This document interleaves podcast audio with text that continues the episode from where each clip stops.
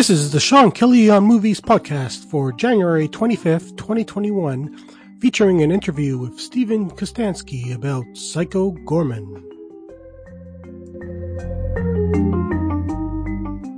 Hello, and welcome to a rare weekly episode of the Sean Kelly on Movies podcast.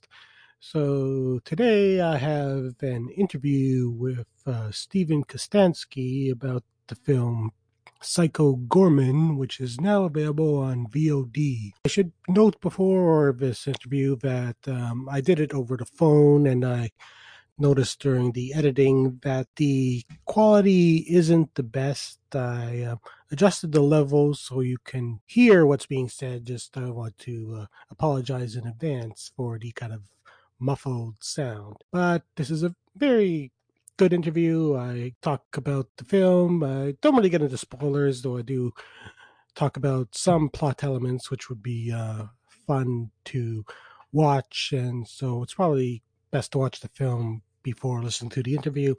But uh, here's my interview with Steven Kostanski on PG Psycho Goreman. Uh, to start with, um, how did you um, come up with the um, idea for um, uh, Psycho Goreman?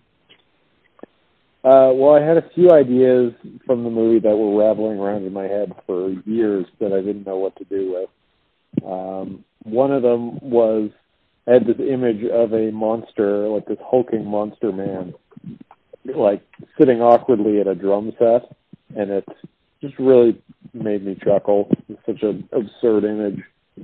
And uh, yeah, one day I was watching the movie Rawhead Rex, and I started riffing on the idea of like, well, what if you took this core concept of like ancient evil gets resurrected, um, and like on the world, but you mash that with another genre, um, like something like a kid's adventure film. Like, what would happen? And so I started riffing on this idea of like, well, what if you had like the ultimate ancient evil, like this alien warlord that's imprisoned on Earth. He's resurrected, but he's forced to hang around these little kids.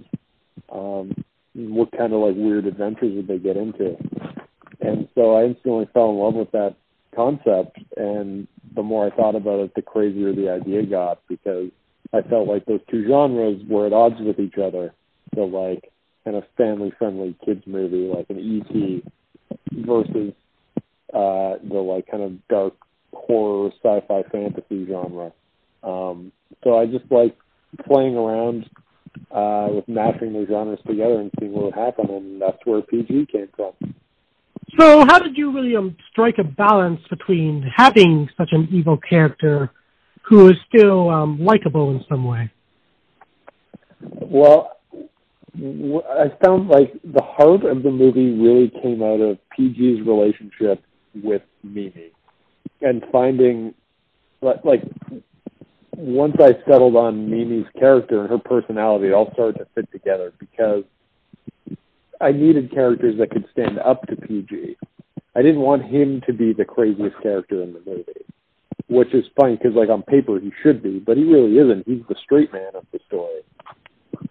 And so with Mimi, I wanted a character that could go to toe to toe with this ancient evil and not be phased by him. And so I was kind of drawing upon real life experience, uh, like kids that I know in my life, like relatives, like younger cousins, and then also like kids of coworkers, uh, and their personalities, like partially inspired this because they were a little, uh, like I don't want to say crazy, but they're like a little more, um, I guess, bold uh, when you're young and you uh, haven't developed uh, like I guess the self-reflectiveness that comes with uh, being a teenager and that like self-doubt.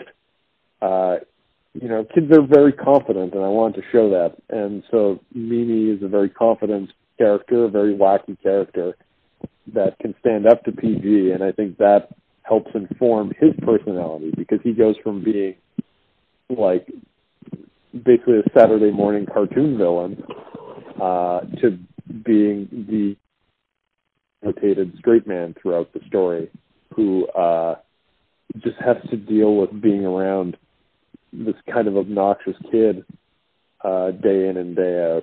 And so I found that really informed the direction of his character and helped him grow into being not just a one note like villain, but a fully fleshed out person uh, that just happens to be the ultimate evil in the universe. So, um, was it a challenge for you to find the right child actors for the lead roles? Yes, it definitely was a challenge. Like we cast a very wide net uh, in terms of our casting call.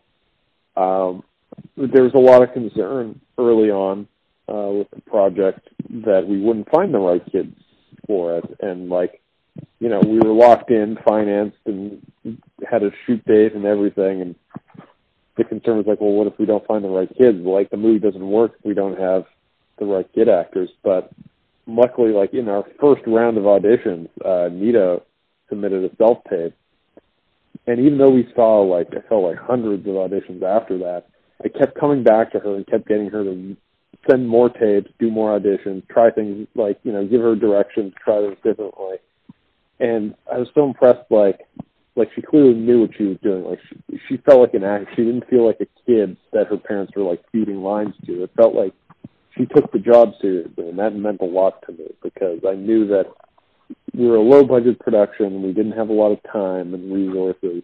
We had to move fast, and I didn't want to have to stress about like like having a kid that was like out of their element and like just having to navigate that. Like I wanted, I needed a professional, and I saw that with Nita, and she took direction really well. And like with each subsequent tape and audition, she really like grew into the character, and it helped that she already brought so much of that personality with her. Like Nita will fully admit that she is is Mimi already in a lot of ways, which helped a lot. And so yeah, the same goes for for Owen who played Luke.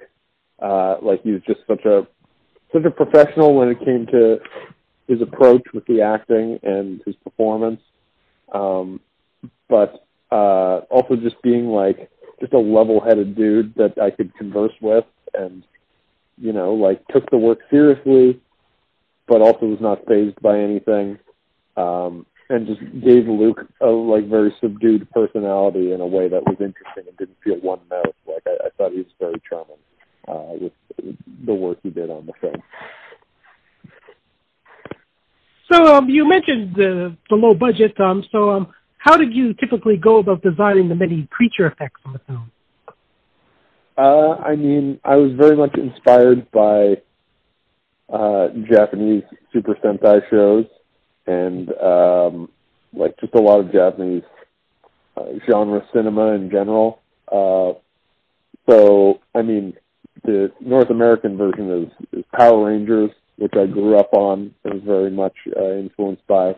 But even stuff like Kamen Rider, which I, I've grown to appreciate over the years, as well as uh, like movies and things that still use that same kind of effect style. Uh, one I keep referencing is Mechanical Violator Hakaider, which I love. Um, so I really want to emulate that style of creature design and execution where it's not so much about uh, realism. Like I was not concerned with making everything be hyper realistic and like convincing the audience that these were like somehow living creatures. It was more just a stylistic choice to make them uh, like look interesting and weird and have a lot of personality in their most static form, uh, and and just make them unsettling in for some of them in how like immobile they were and giving them personality without having to have a lot of movement be involved in the way that uh, creatures in a lot of like Japanese monster movies and Sentai shows uh, exhibit personality. It's like there's there's not a ton of animation in their movements, but their designs have so much flair to them that it like tells you everything you need to know about the character. And so I wanted to emulate that with the characters in PG. So, um, when did you decide to actually have a, a Biocop cameo in the film? Uh, as I was writing it, it just like organically came came up as I was writing. Like I I had reached a certain point in the script where I was like, I need to mix this up a bit. I want to. It seemed like a good time to introduce a new character, and I knew that people like there was fans out there that really wanted a Biocop cameo, or or just they were clamoring for a Biocop movie. So I thought, you know, I'll throw him into this movie and essentially give him his origin story and see what happens, um, and kind of gauge the response off of that if I should do more Biocop stuff because I love the character and I'd love to do more stuff with him. And so this was just a fun excuse to throw him into the mix because, uh, you know, while I, I've like struggled to find ways to give Biocop his own feature film, I think he fits as just a like he's a good side character. Put it that way.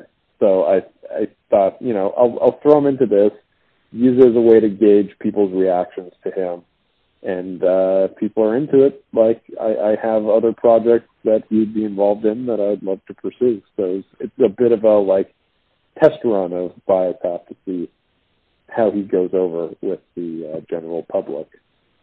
So, um, do you prefer um, films that kind of go the horror comedy route, or do you see yourself doing another um, dark and scary film like The Void? Uh, I like variety. I like doing all kinds of things. Um, I don't want my filmography to just be the same type of movie over and over again. Um, I would gladly, at this point, go and do another dark horror movie. I think it, it would be a fun change of pace because PG was such a like light and silly movie. Um, I, I definitely was uh, getting a lot of that out of my system that I had pent up while I was making The Void. Because uh, on that, I definitely was missing making things that were a little more lighthearted. So now that I've done that, I I I would return to that territory again. Uh, I think it would be fun. So yeah, I, I mean anything is possible uh, if the if the story is good and uh, I like the characters. Um, then yeah, I'm I'm open to any genre really.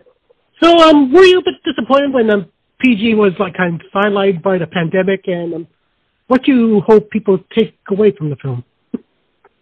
Yeah, I was definitely saddened by the fact that we had to miss our premiere. I mean, it, we are supposed to have a world premiere March 13th, which is right when the pandemic really kicked into high gear.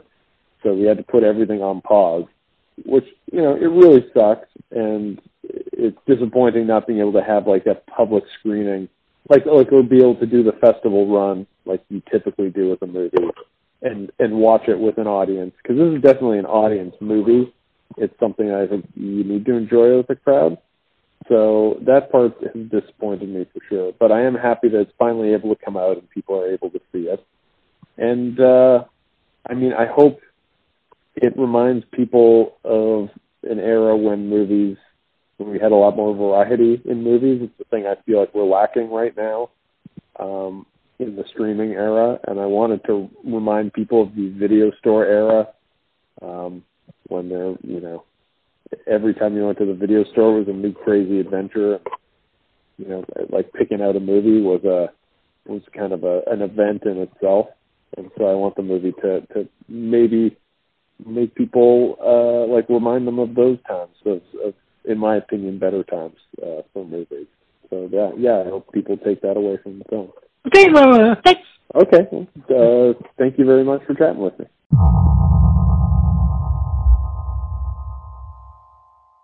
And that was my interview with Steven Kostanski on PG Psycho Goreman. Uh, the film is now available on video on demand by Raven Banner in Canada and RLJE in the United States, and it will also be on Shudder at a future date. You can also get PG Psycho Goreman on limited edition Blu-ray DVD combo on March 16th, 2021. And uh, we'll have uh, links in the show notes for all that. And uh, that's it for this episode of the Sean Kelly on Movies podcast.